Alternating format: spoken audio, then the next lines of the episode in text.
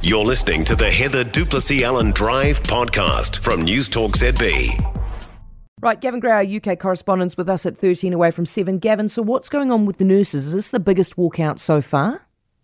Yeah, and probably the most risky as well. Not a good time today if you suddenly do need to go to hospital, or indeed for those cancer patients as well, because for the first time, some nurses, Heather, who work in A and E, uh, or the ER as it's also called uh, in some countries, uh, intensive care and also cancer services have joined the picket lines. So that, as I said, is the first time those nurses have done that. The union, though, has agreed that staff can be called in for some critical areas, but this latest 28 hour strike comes ahead of a really important meeting between the health unions and government ministers and bosses within the health services because the government has offered a 5% pay rise. Originally, the nurses wanted sort of upwards of 15%.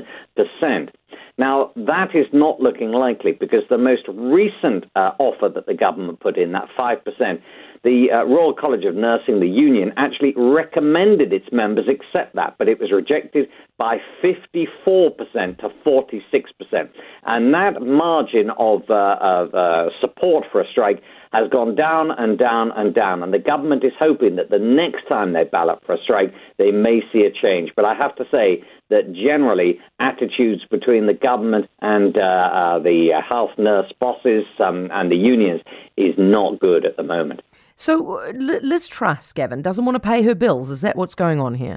this is very interesting. So Liz Truss was the foreign secretary when she began to run a campaign to lead the Conservative Party. Of course, we all now remember with fond affection, or maybe not such fond affection, that uh, in September last year her government collapsed within 45 days after her tax cutting mini budget completely uh, spooked all those in the financial markets.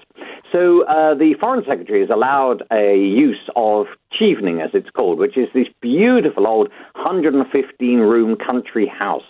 Uh, and uh, basically, the rules are quite clear about what can and cannot be claimed back by those that are able to use Chevening.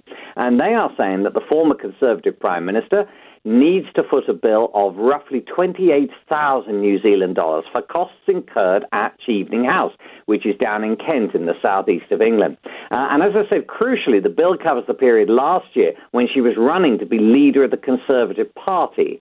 Uh, and I think that's crucial because reading between the lines, what they're alleging is that uh, some of these expenses were not incurred uh, because she was Foreign Secretary, but because she was trying to run as the leader of the Conservative Party. And they are saying that is wrong. Among the expenses, rather funnily enough, are some bathrobes. Uh, now, apparently, Liz Truss has said, I will pay for the bathrobes, but there's other stuff that I just do not accept that I need to pay for. Very, very interesting. And indeed, Liz Truss is still an MP and has started giving speeches on her economic philosophy. Indeed, for one speaking engagement, she managed to secure about 170,000 New Zealand dollars.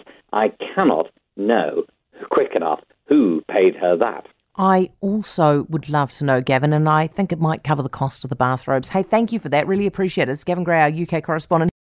For more from Heather du Plessis-Allen Drive, listen live to News Talk ZB from 4 p.m. weekdays or follow the podcast on iHeartRadio.